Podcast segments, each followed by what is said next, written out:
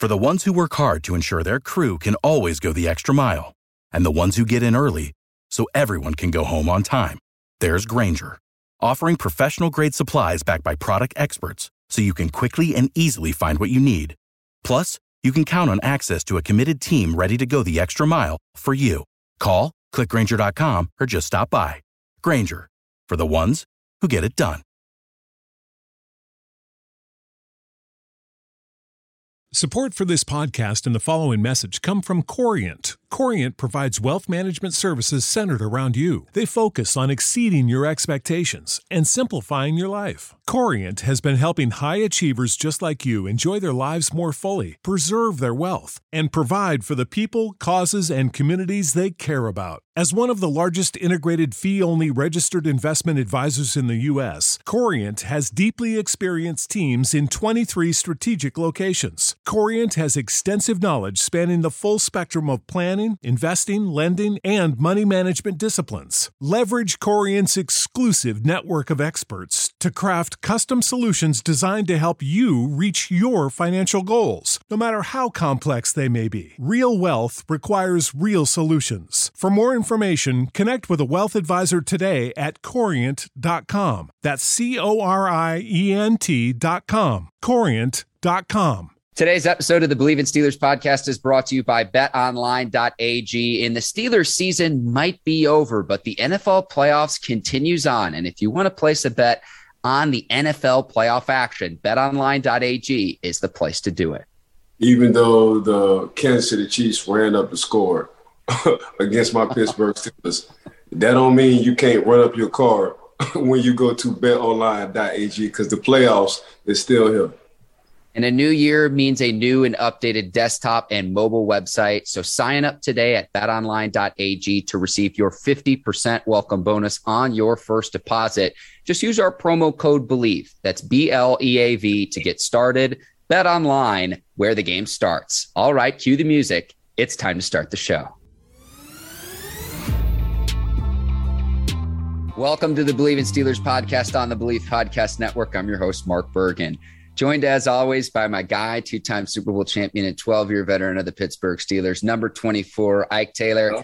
IT, the Steelers season is over. I see you're rocking your Raging Cajuns gear. We're both yeah. licking our wounds on Monday morning after the Steelers lost to the Kansas City Chiefs on Sunday night football in the wild card round. Steelers fall to the Chiefs 42 to 21 man, we got a lot to talk about on today's show, but kind of a, a brutal finish to the Steelers season. How are you doing this morning, my man?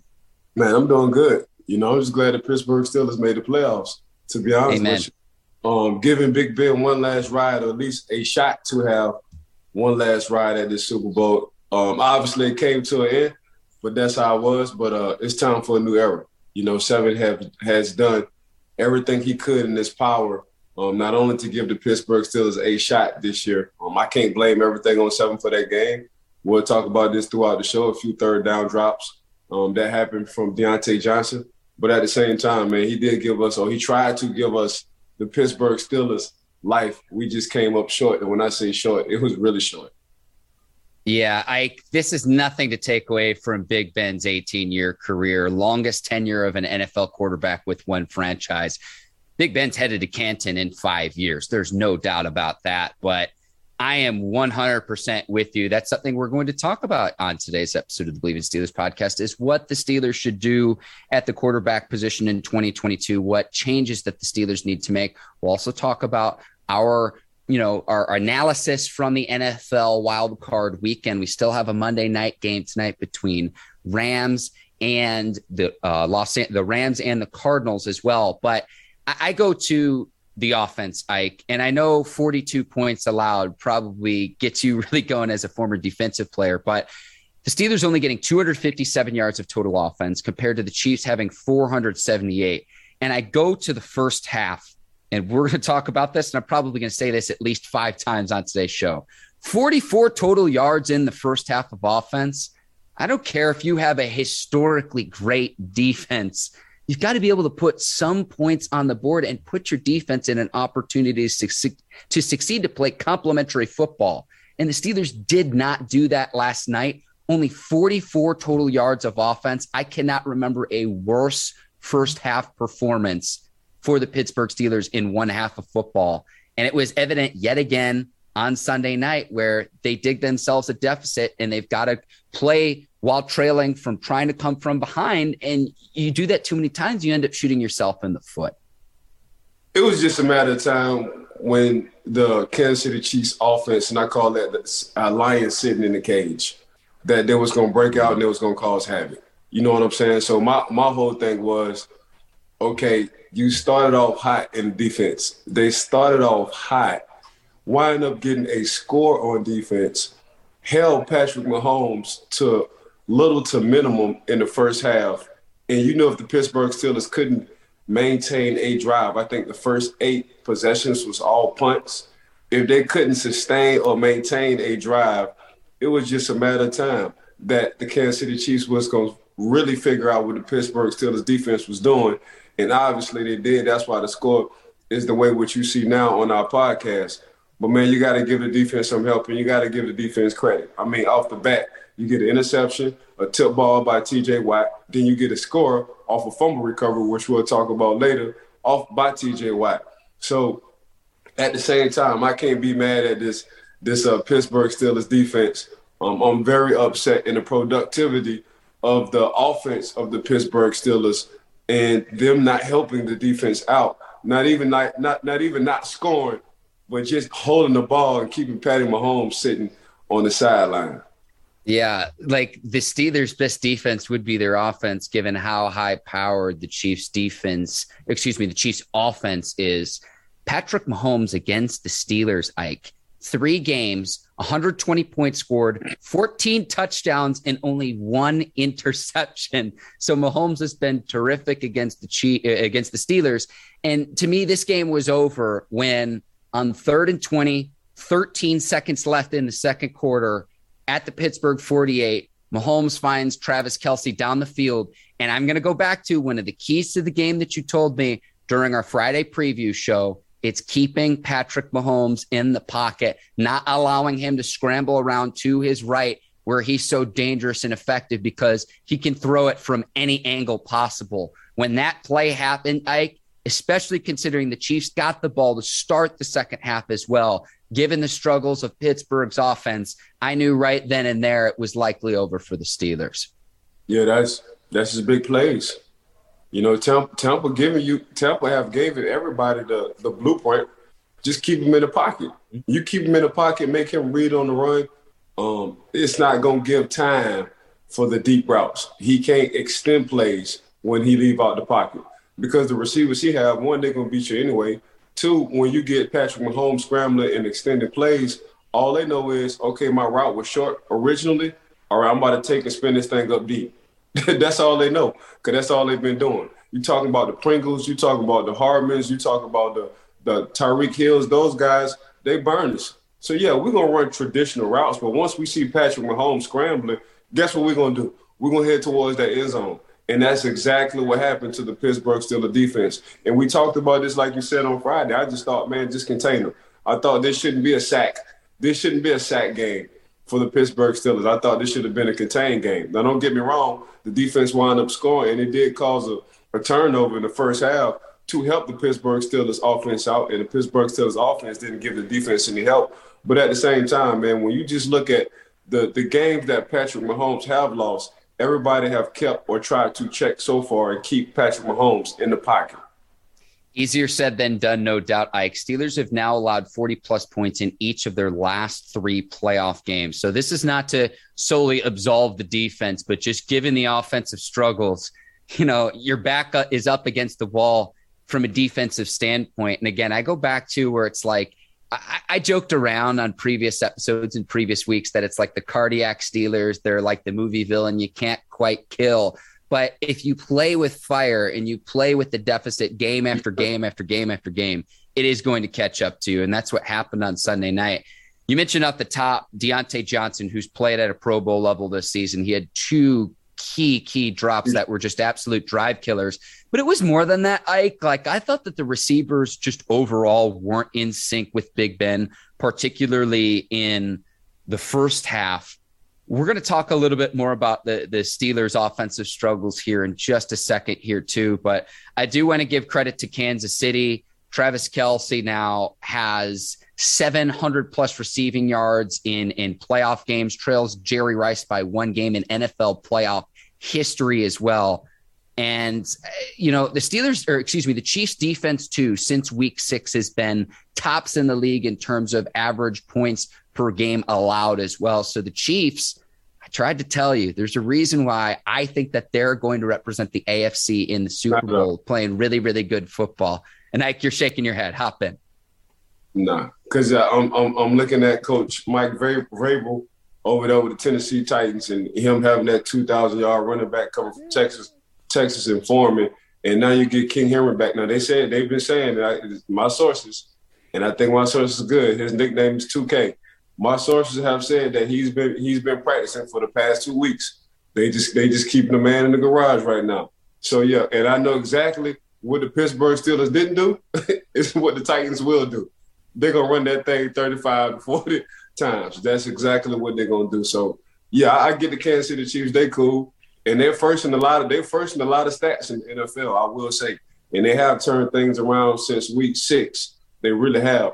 But going against that backyard brawl kind of team, I told you, I was trying to tell you, the 49ers, they're backyard brawl team. And the Tennessee Titans, even though they're, not, they're the number one seed, and people don't feel like they should be the number one seed, people feel like KC should be the number one seed.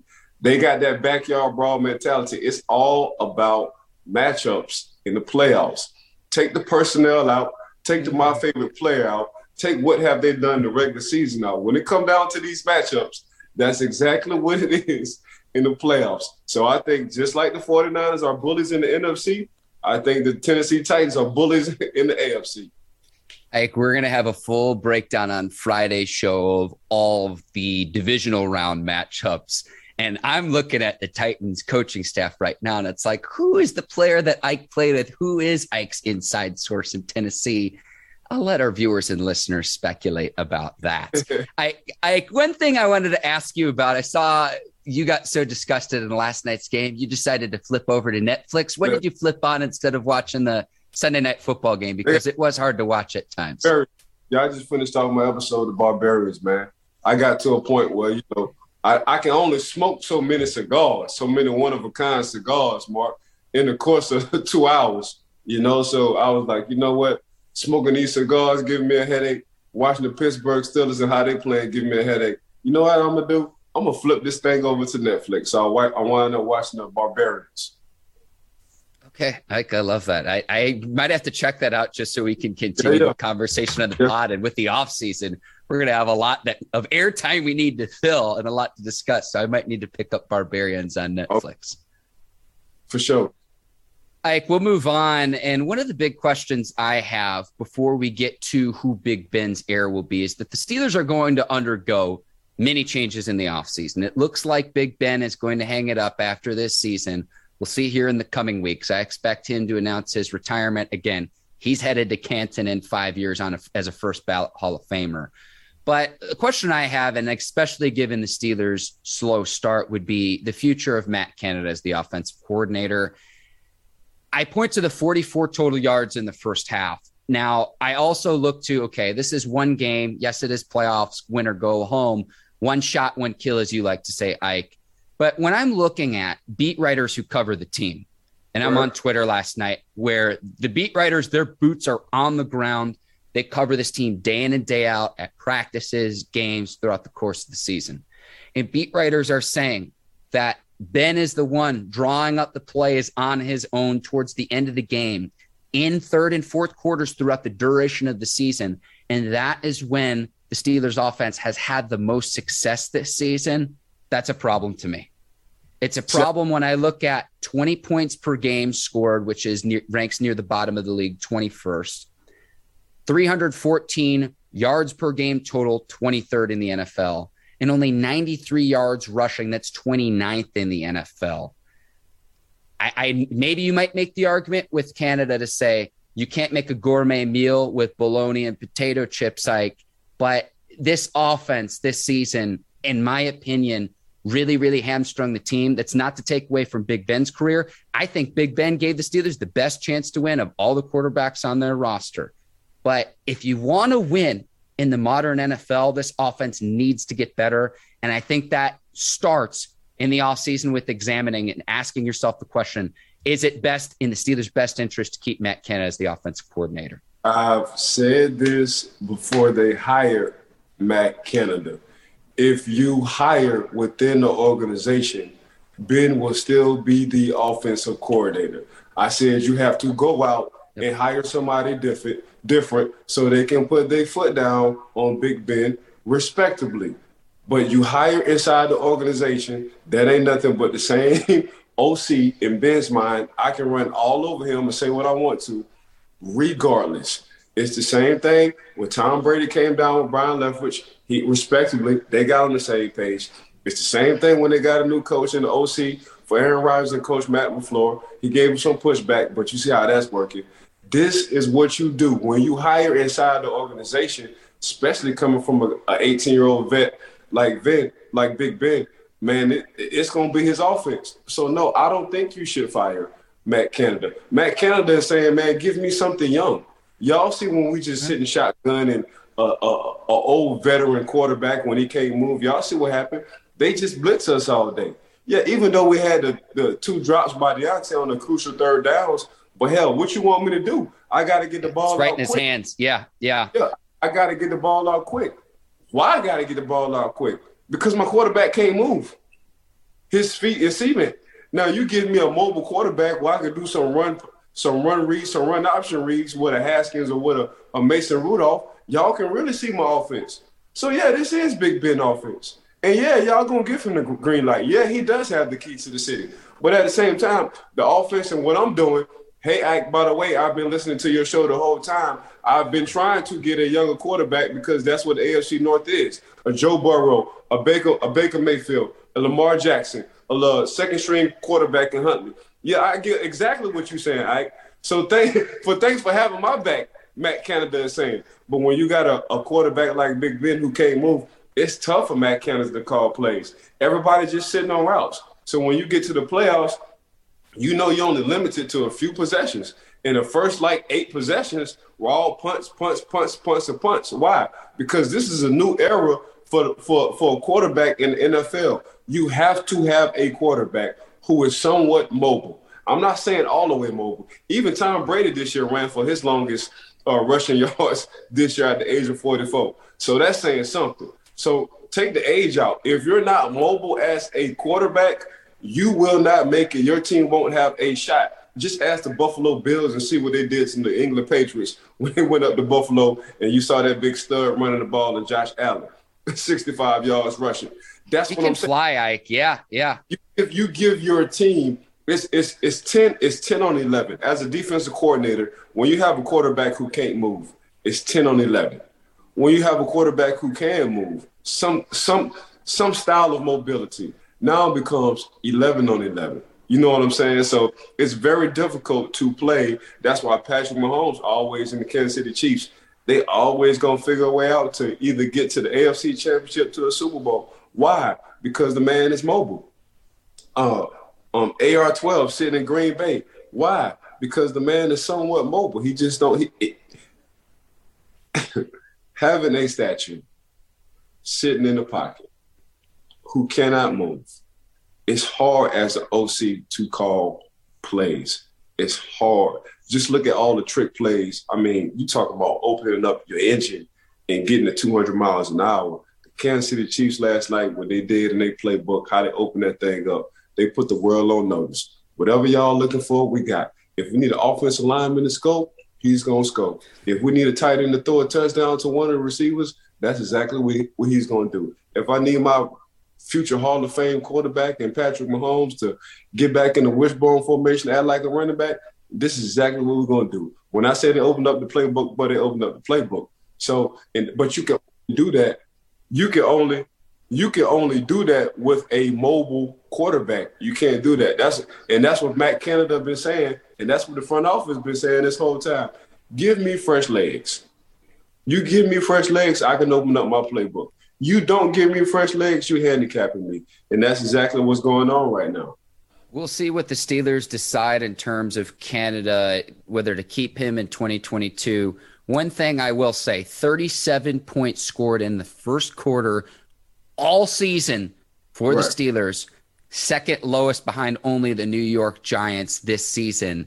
And the Chiefs in the first quarter, meanwhile, scored the most points in the first quarter of the season at 130, tied with the Dallas Cowboys. Talk about fast starts, something that the Steelers didn't do very often in the 2022 season, Ike. And speaking of young and fresh legs, so we'll see what happens with Canada this offseason, Ike. I have a power rankings list of, okay, I'm going to give you your GM hat here, Ike Taylor.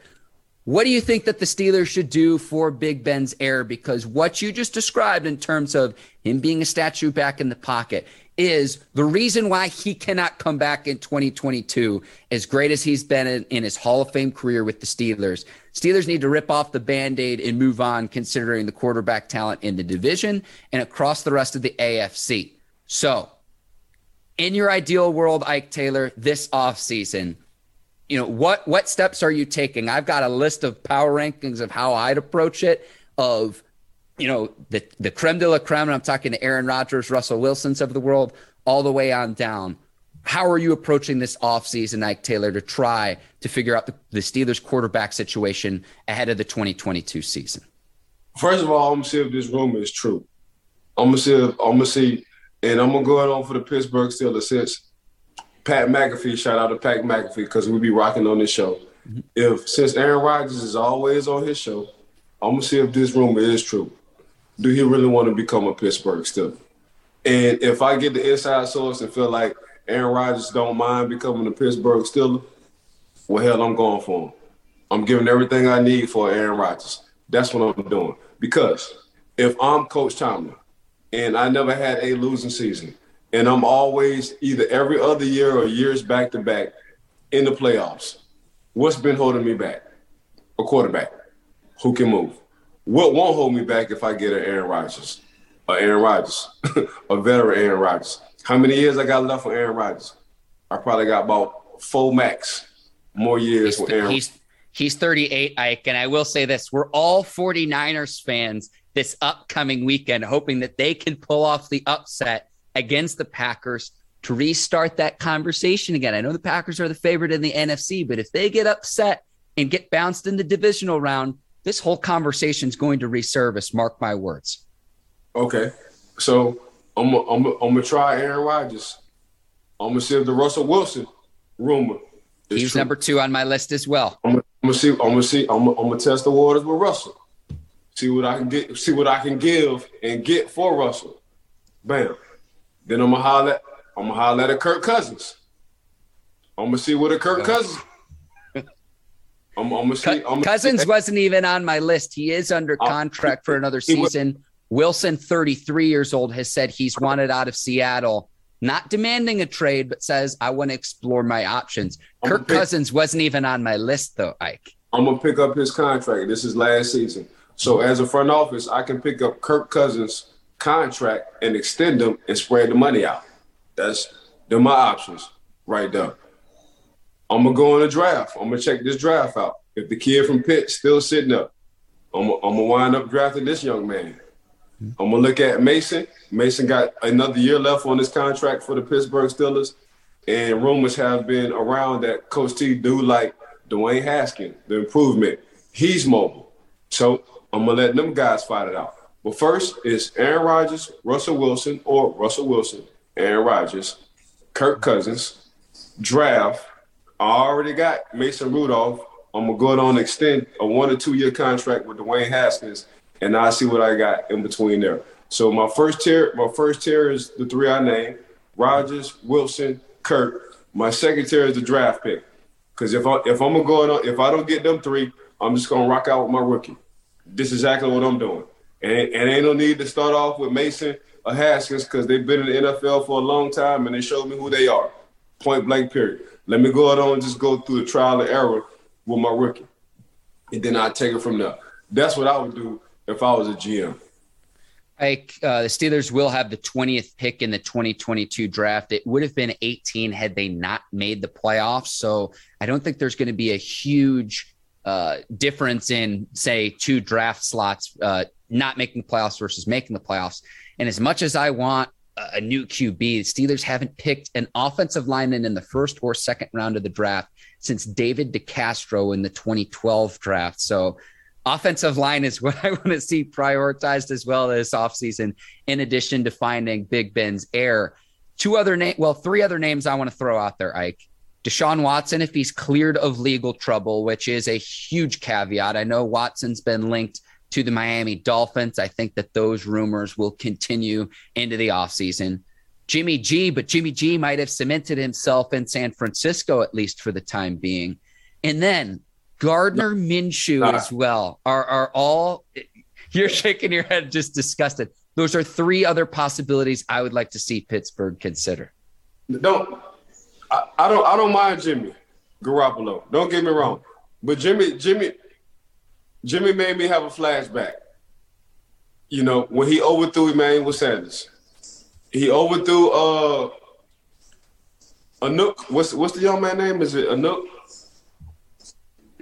Gonna have to get IT on this. He still has the stench from him on the Super Bowl, though, is what you're saying, Ike. Yeah, he overthrew a nook on a double move off of uh, mm-hmm. Diggs. He double move, he was wide open, overthrew him. Mm-hmm. He wound up overthrowing his uh, tight end Juszczyk and wind up being an interception from from the corner from the Dallas Cowboys. Mm-hmm. It scares me. When it comes when it comes down to crunch time, he scares me. He really do. It's too much. It's too much up and down. Too much inconsistency in in his arm movement and the way he throws the ball. He, he's always overthrowing his players. So yeah, I get it. He does have mobility, and he's not bad at a start, as a starter. Don't get me wrong about Jimmy Garoppolo. His record is pretty damn good when he starts. You know what I'm saying? But he just scares me when it comes down to crunch time. Um, you taking a Joe Burrow before Jimmy Garoppolo any day. Really, you taking a Joe you taking a Joe Burrow The only people you're not taking Joe Burrow in front of, Tom, Aaron Rodgers, Russell Wilson, and really and Patrick Mahomes. That's it. you take it. Five is Joe Burrow. Correct me if I'm wrong, but that's that's that's how I'm feeling. So Gardner Minshew, Mark, I don't know what kind of water you drunk this morning because you are a morning person and you do like to get your workouts and your yoga in. But this morning on the What's today's date? January the 17th, thank. Don't drink that water ever again.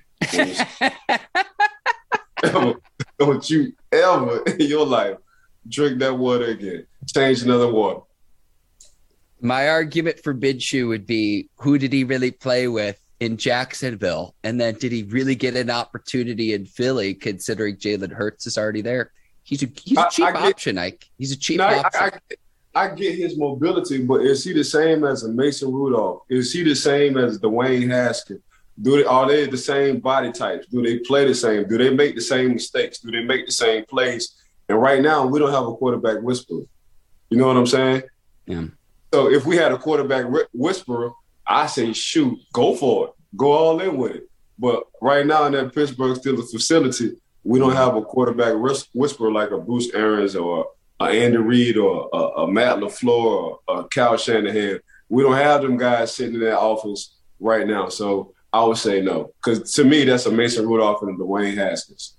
Like we're going to be talking about this a ton this offseason. So we will move on because between the okay. draft and free agency, the Steelers are going to have to figure out something in terms of the quarterback position. So that's going to be what we talk about for that's going to be a major, major storyline this offseason. We will go to Taylor Talk and this was the Steelers' highlight in the Sunday night football game. TJ Watt scoring off a scoop and score off Cam Heyward's forced fumble.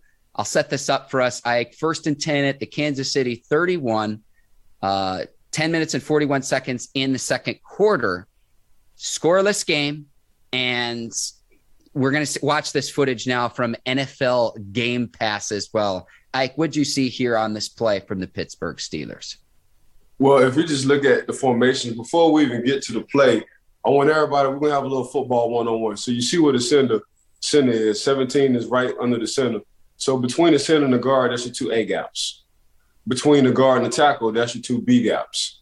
Between the tackle and the tight end, that's your C gaps. Anything outside the tight end is considered D gaps. But I just want to show, and we're gonna play. We're gonna pause it after this show. After I finish talking, I just want to show the gap integrity and how gap sound on this play the Pittsburgh Steelers have right now. Miss Courtney, can you run this? So we'll run the play here too, Ike, and you can see the gap integrity that you're talking about from each of the different Steelers defenders as we this play runs, and then we're going to pause it here. Oh man, that's the thing of beauty. Everything is gap sound. So honestly, where's 31 gonna go? You know, and that's exactly what we're looking at. He's looking at okay, where can I go before he gets the ball handed to him? So he's not paying attention on actually grabbing the ball first, then looking to see where he goes. He's looking to see what hold I'm gonna get before he grabs the ball. Now, if you look at a Cam, if you look at a TJ Watt, if you look at a Schobert, if you look at a Spillane, if you if you look at a Highsmith, when you see all these guys and they gap sound, the one person I think of is Coach John Mitchell. Now, Coach John Mitchell was the assistant coach for the Pittsburgh Steelers for a long time. He was a D-line coach for the Pittsburgh Steelers for a long time. He was the first black Alabama player. so for, for Coach Bear Bryant. So that goes back a long time in history. But he's always talking about being gap sound, and you make it hard on the offense when everybody's gap sound. So looking at this picture, and I'm looking at this picture because this picture reminds me of the gap integrity in every day Coach John Mitchell used to preach to the D line and linebackers. Gap integrity, gap integrity, gap integrity. Be unselfish, be unselfish, be unselfish. So on this play, and this was one of the only highlights that the Pittsburgh Steelers have, and you can go for it, Miss Courtney. I just wanted to address the gap integrity of the Pittsburgh Steelers defense on this play and what's about to happen should have happened. So there go the first fumble, Mark. Yeah, and on the first fumble too, Ike, I want to point this out too. The ball starts to come out. I think because he's looking up and sees the Steelers defenders in their gaps where they should be, he doesn't have anywhere to go. So if you're a young running back, you've got to make the the breadbasket big, Ike, to give your quarterback a big target to be able to put the football square and securely into your belly. That's why a lot of running backs have strong cores because you got to tote the rock and you've got to secure the football. He doesn't do that here on this play. Maybe it's because it's Mecole Hardman and the Wildcat not typically taking snaps from under center. Usually that's Patrick Mahomes for the Chiefs, but Williams right. does not secure the football the first time. That causes the first fumble. He panics, picks it up, and by that point, he's swarmed by Steelers defenders. They rally to the football. They fly to the football. They get multiple hats on the football. It's Joe Schobert who's their first Ike, and then Cam Heyward punches it out as the second defender there. If you want to talk about the importance of getting multiple hats on the football, this play was a key. It, it, this play illustrated that in terms of first guy there secures the tackle, second guy there tries to punch the ball loose to create a turnover. Um, well, Mark, I'm so glad you asked me because I sure would. So we talk about two guys, and you can because I'm gonna ask you a question. So who's the two usual suspects we usually talk about when you talk about the Pittsburgh Steelers defense? Well, it's going to be T.J. Watt and Cameron Heyward, I, and I would say Batman and Robin, but I'm going to correct myself and just say they're really both just co-Batmans, Ike. Nah, I'm not going to disagree with that at all. But then again, you have Schobert. He does hold on. And you got Cam, who's always hustling to the ball. If you watch this game on replay, when you see a guy who's a D lineman, but he's 17, 18 yards down the field because he's always hustling, that's number 97 for the Pittsburgh Steelers. That's why he's an all pro. And that's why he plays to the whistle blows. But in the playoffs, I think people forget the referees. They leave their whistle in the locker room and they tell these kids to toughen up. this is playoff football. You're not going to get the call you was getting the regular season as you can see to some receivers, how they be whining on the sidelines. But getting back to Cam and the usual suspect, Cam wind up getting some help from his teammate Schobert. While he's holding him, Coach T always emphasized, man, the second guy, once you see the first guy have a secure tackle, is to what? To punch out the ball so we can create more turnovers. And this is exactly what Cam Heyward does day in and day out. Miss Courtney, can you run the play? And I'm saying Miss Courtney, if y'all don't know her, she from Brinks TV. She the one got us looking good on this show. She got all this good plays right here, but then you got a TJ Watt, a TJ Watt. See, y'all call y'all call it Johnny on the spot. I call it TJ TJ in your arena. Cause TJ always in somebody's arena, whether he's invited or not. And he's always making a goddamn play. That's exactly what TJ Watt do. He don't care nothing about no invites. He walking up, he telling the bouncer, I'm about to whoop your butt and your butt and your butt. And this is exactly what I'm gonna do. I'm gonna go in VIP and I'm gonna take your girl, your girl, and your girl. That's just what I'm saying about a TJ Watt. So every time he go into a stadium, guess what he do? He tell the security guards, don't check me. I don't have nothing on me, but this is exactly what I'm gonna do. I'm gonna make a play on your offensive lineman.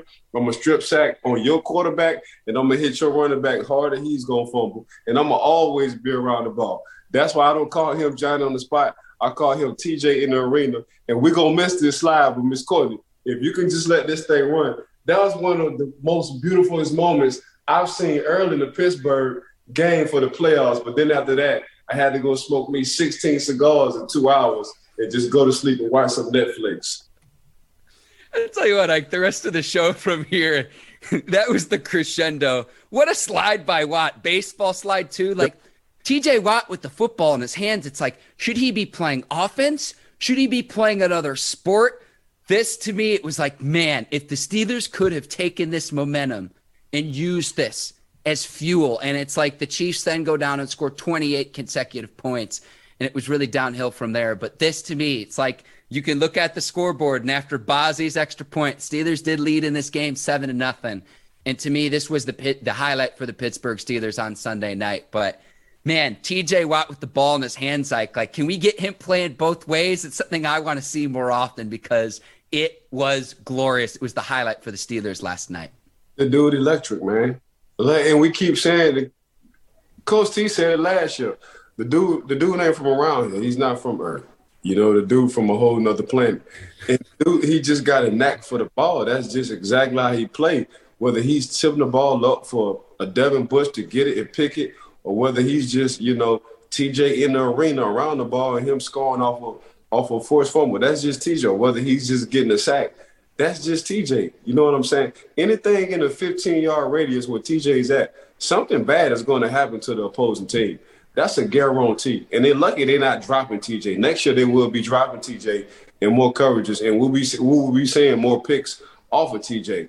But at the same time, man, when he has that presence, when he has that God-given ability, when he just have that knack, you can't do nothing but just let the man play ball. And when the Pittsburgh still assigned him, and obviously, honestly, he's gonna get Defensive Player of the Year in my mind, or at least he should, because ain't nobody doing correct. Ain't nobody doing what TJ Watt doing. But at the same time, man, this dude here is just electric, man. Then you put him and Cam, so we're missing one more other guy on the other side. So you put him and Cam together. Hopefully, knock on wood, uh, to it. Stephon Tuitt will be back next year for the Pittsburgh Steelers. I know he had some, you know, stuff he was going through personally, especially with his brother dying. Hopefully, it'll clear his mind and he'll come back. Then Pittsburgh will be exactly where they need to be with that one-two punch sitting inside, and TJ just probably go even crazier next year. But yeah, man, that was one of the only moments in the highlights for the Pittsburgh Steelers. I'm glad I saw it on the defensive side. 100%. Ike, other observations from wild card weekend. Still have Cardinals and Rams on Monday night. Excited for that to wrap up what's been an awesome weekend. Uh, just a few observations, and I had one from each game. Uh, I'll tell you where I was right and where I was wrong. Where I was right, I tried to tell you about Josh Allen. That man is the truth. And I'm pretty sure the Buffalo Bills just scored yet another touchdown, Ike, because they kept scoring and scoring and scoring in their matchup against the Patriots. I like it, Mark. Mark, you were dead as right. And the crazy thing about it is you made sure you told everybody on our on, on Twitter from the podcast that I was wrong. You, you made you made, you made sure you told too. I said, look at this son of a gun right here. I, I, I say, Mark, you sure was right about that. But yeah, Buffalo, you're a good sport about it, Ike. You're a good sport. Hey, but the Buffalo Bills, you ain't lying. Between them and the Kansas City Chiefs, they still scoring. You know, they ain't stopped scoring just from last night's game and, and the Saturday game against the New England Patriots, what Buffalo had did. But um, that's what you see. That's what you get. So when you get a high power athlete with a strong ass arm and a Josh Allen, it don't matter what the weather is. He's gonna get the ball to where he need to get the ball to. When you got a quarterback who's very smart as in a as in a mac and cheese, but he doesn't have the arm talent. And you got to go to Buffalo, and the wind chill is negative seven, and the wind gust is 25, I mean, negative 25, but the temperature is actually seven. It's difficult. So that's what you saw between a mac and cheese and a Josh Allen. You saw you saw you saw a big difference. You know, it's the style. And then you saw the man rumbling and tumbling. You know, he's a tight end running the ball, Josh Allen. He just so happened to play quarterback with a strong ass arm who can deliver any kind of weather. That's a Josh Allen. But to get on the Buffalo Bills, you have to say that young man Singletary, they running back, ran like he was possessed. The man ran his butt off. They finally got some run game started in that game. Little man ran pissed off. Little man ran angry. He ran mad. He ran like I want to be the franchise quarterback for the Buffalo Bills in that playoff game. In my mind, I thought it would be the totally opposite. I thought the I thought the uh I thought the New England Patriots was going to do when it came down to running exactly what the Buffalo Bills did to the New England Patriots. Now, on the flip side of that, boy, you can't say enough about the Buffalo Bills and how they came out with their hell on fire on defense. So Micah Hyde, and I wound up tweeting this. Micah Get out Hyde, of my brain, Ike. Get out of my brain. Micah Hyde and C came up with a huge interception, which I thought it was going to be a touchdown from the look of it. But Micah Hyde and C made a heck of a play. You know, probably probably is going to be on ESPN top plays of the year. How Micah Hyde just came over there and Peter Pan that thing. So say, if you know what I'm saying. So yes, um, the Buffalo Bills and you was 100% right, Mark the Buffalo Bills not only did they thing, they whooped some butt. You're in my brain, Ike. I thought the Micah Hyde interception really flipped the game for the Bills, and because they were up one score at that point, and then from there it was just like, let's just pile on the points and build a multiple score lead.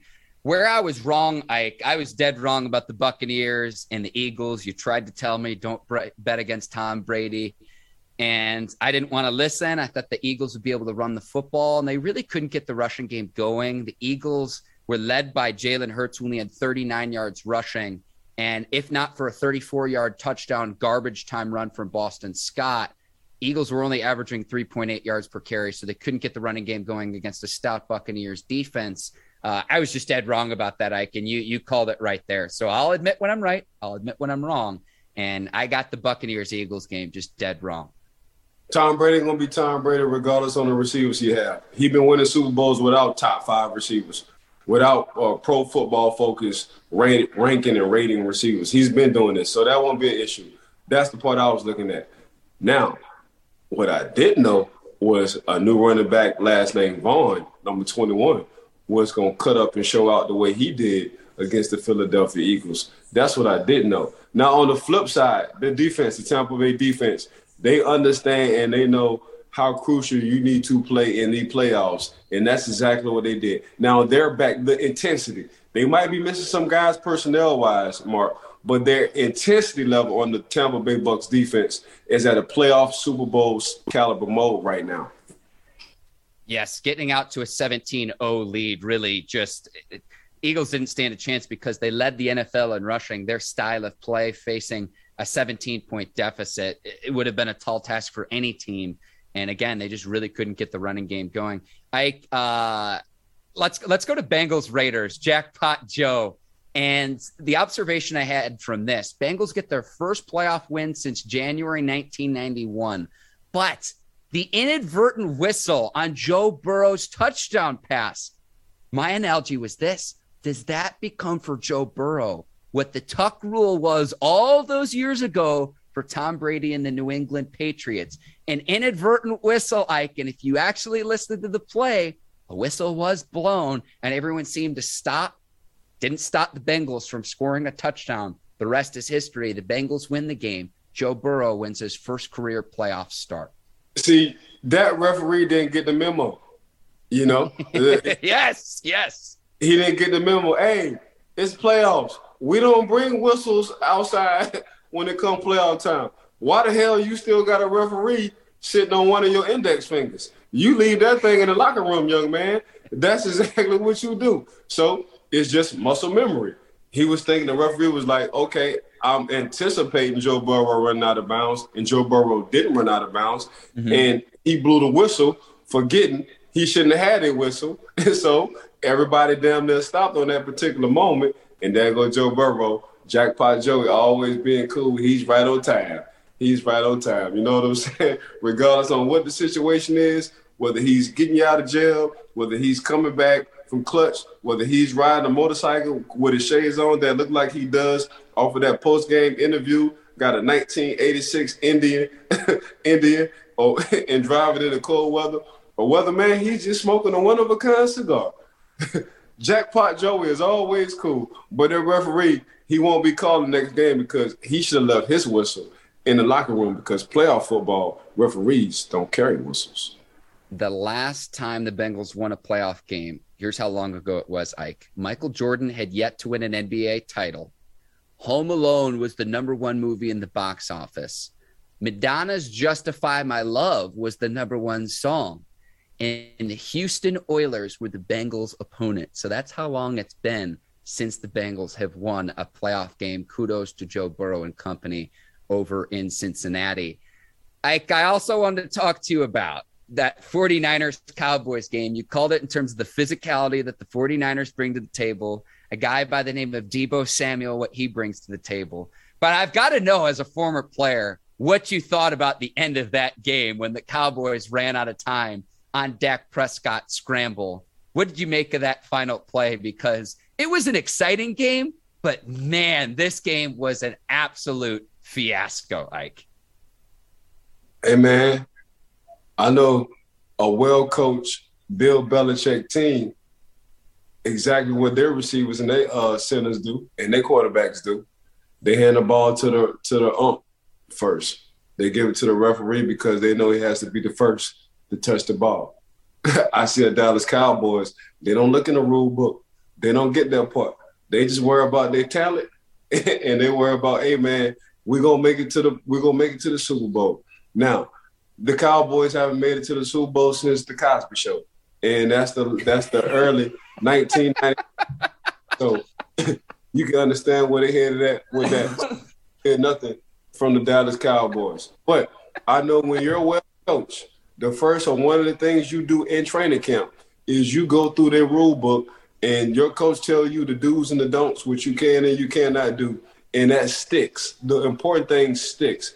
I know a coach, Mike McCarthy, he's not telling none of his players these are the rules. So if they knew better, they do better. So I'm not faulting none of the players. I'm putting this on the head coach in training co- in training camp coach in 2022. Make sure you tell if you're still there. Make sure you tell your Dallas Cowboys if we ever in this situation again, look for the referee hand him the ball because he's the one who has to touch it every single play two things like I want to piggyback off your point there. Cowboys had 14 penalties in the game against the 49ers. That's too many.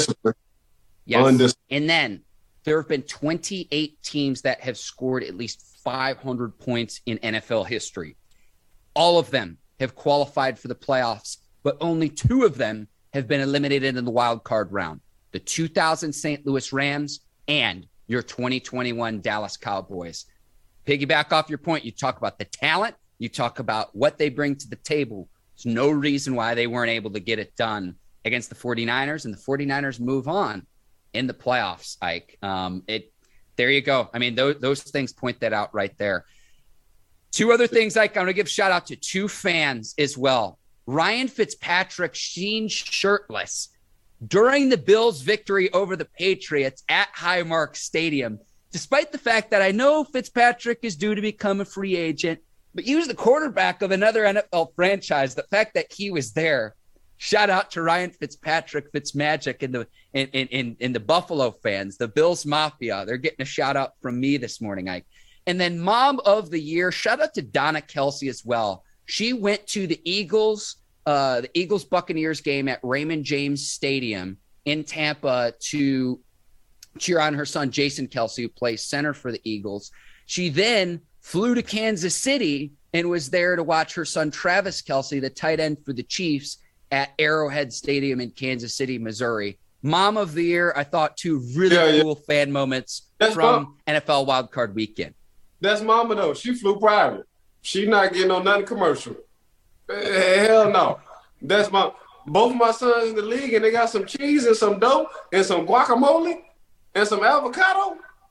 And in the old, they got the old hundred dollar bills, the green bills, not the blue ones. oh hell no. Oh hell no. Man, that woman flew private. Ain't no way.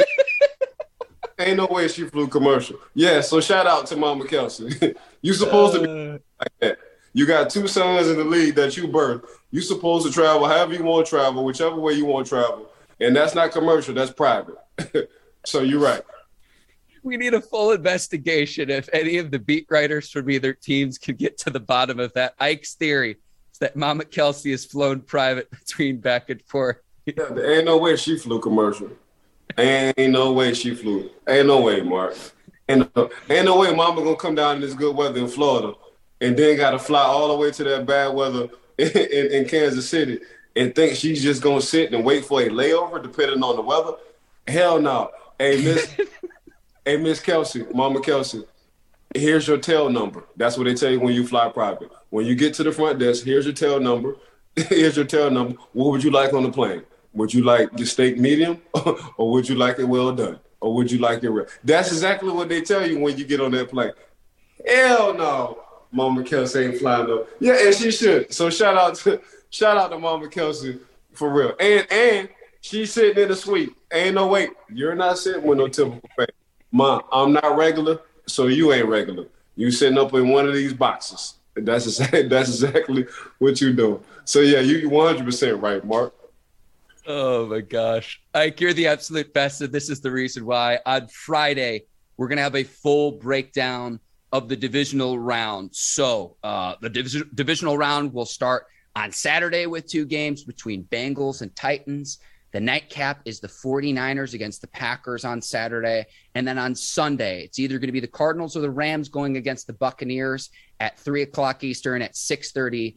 Bills at Kansas City Chiefs, uh, 6.30 Eastern time on Sunday. So we're going to have a full preview of the breakdown of the divisional round. And again, that's going to be out on Friday's edition of the Bleav in Steelers podcast. Ike, you're my guy. You're the absolute best. Want to give a shout out to you, folks over at the Bleav Podcast Network, folks over at Brinks TV, uh, led by John Brinkus, Courtney Vargas, Herbert Diaz, the team over there. Today's sponsor, betonline.ag. And I want to thank the listeners and the viewers of the Bleav in Steelers podcast.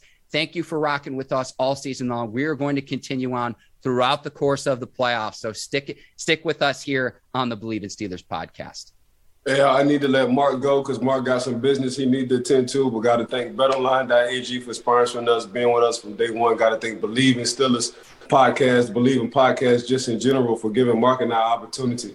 Got to thank Brinks TV. And when I say Miss Courtney, she's one of the producers for this. So all, when y'all see all this good animation on these shows, she's in charge of all that. So when I say Miss Courtney, just think about animation. Just think about how good we looking. Just think about the podcast. Bam. Want to thank everybody for tuning in, chopping it up, listening. To make sure y'all rate and review us, give it five stars. But last but not least, got to give it out to my dog, Mark Borgman. I appreciate you. I thank you every time for coming on the show. You give me some insight. Hopefully, I give you insight. I want to thank everybody for tuning in again, and thank you again. For Ike Taylor, I'm Mark Bergen. Thank you for listening to the Bleav in Steelers podcast. We will be back on Friday to preview the divisional round of the NFL playoffs. But until then, take care and so long, everybody. Peace.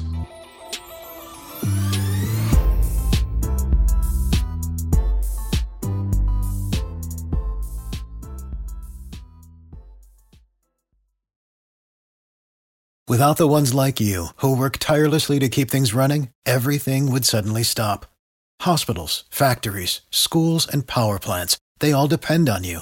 No matter the weather, emergency, or time of day, you're the ones who get it done. At Grainger, we're here for you with professional grade industrial supplies. Count on real time product availability and fast delivery. Call clickgrainger.com or just stop by. Grainger for the ones who get it done.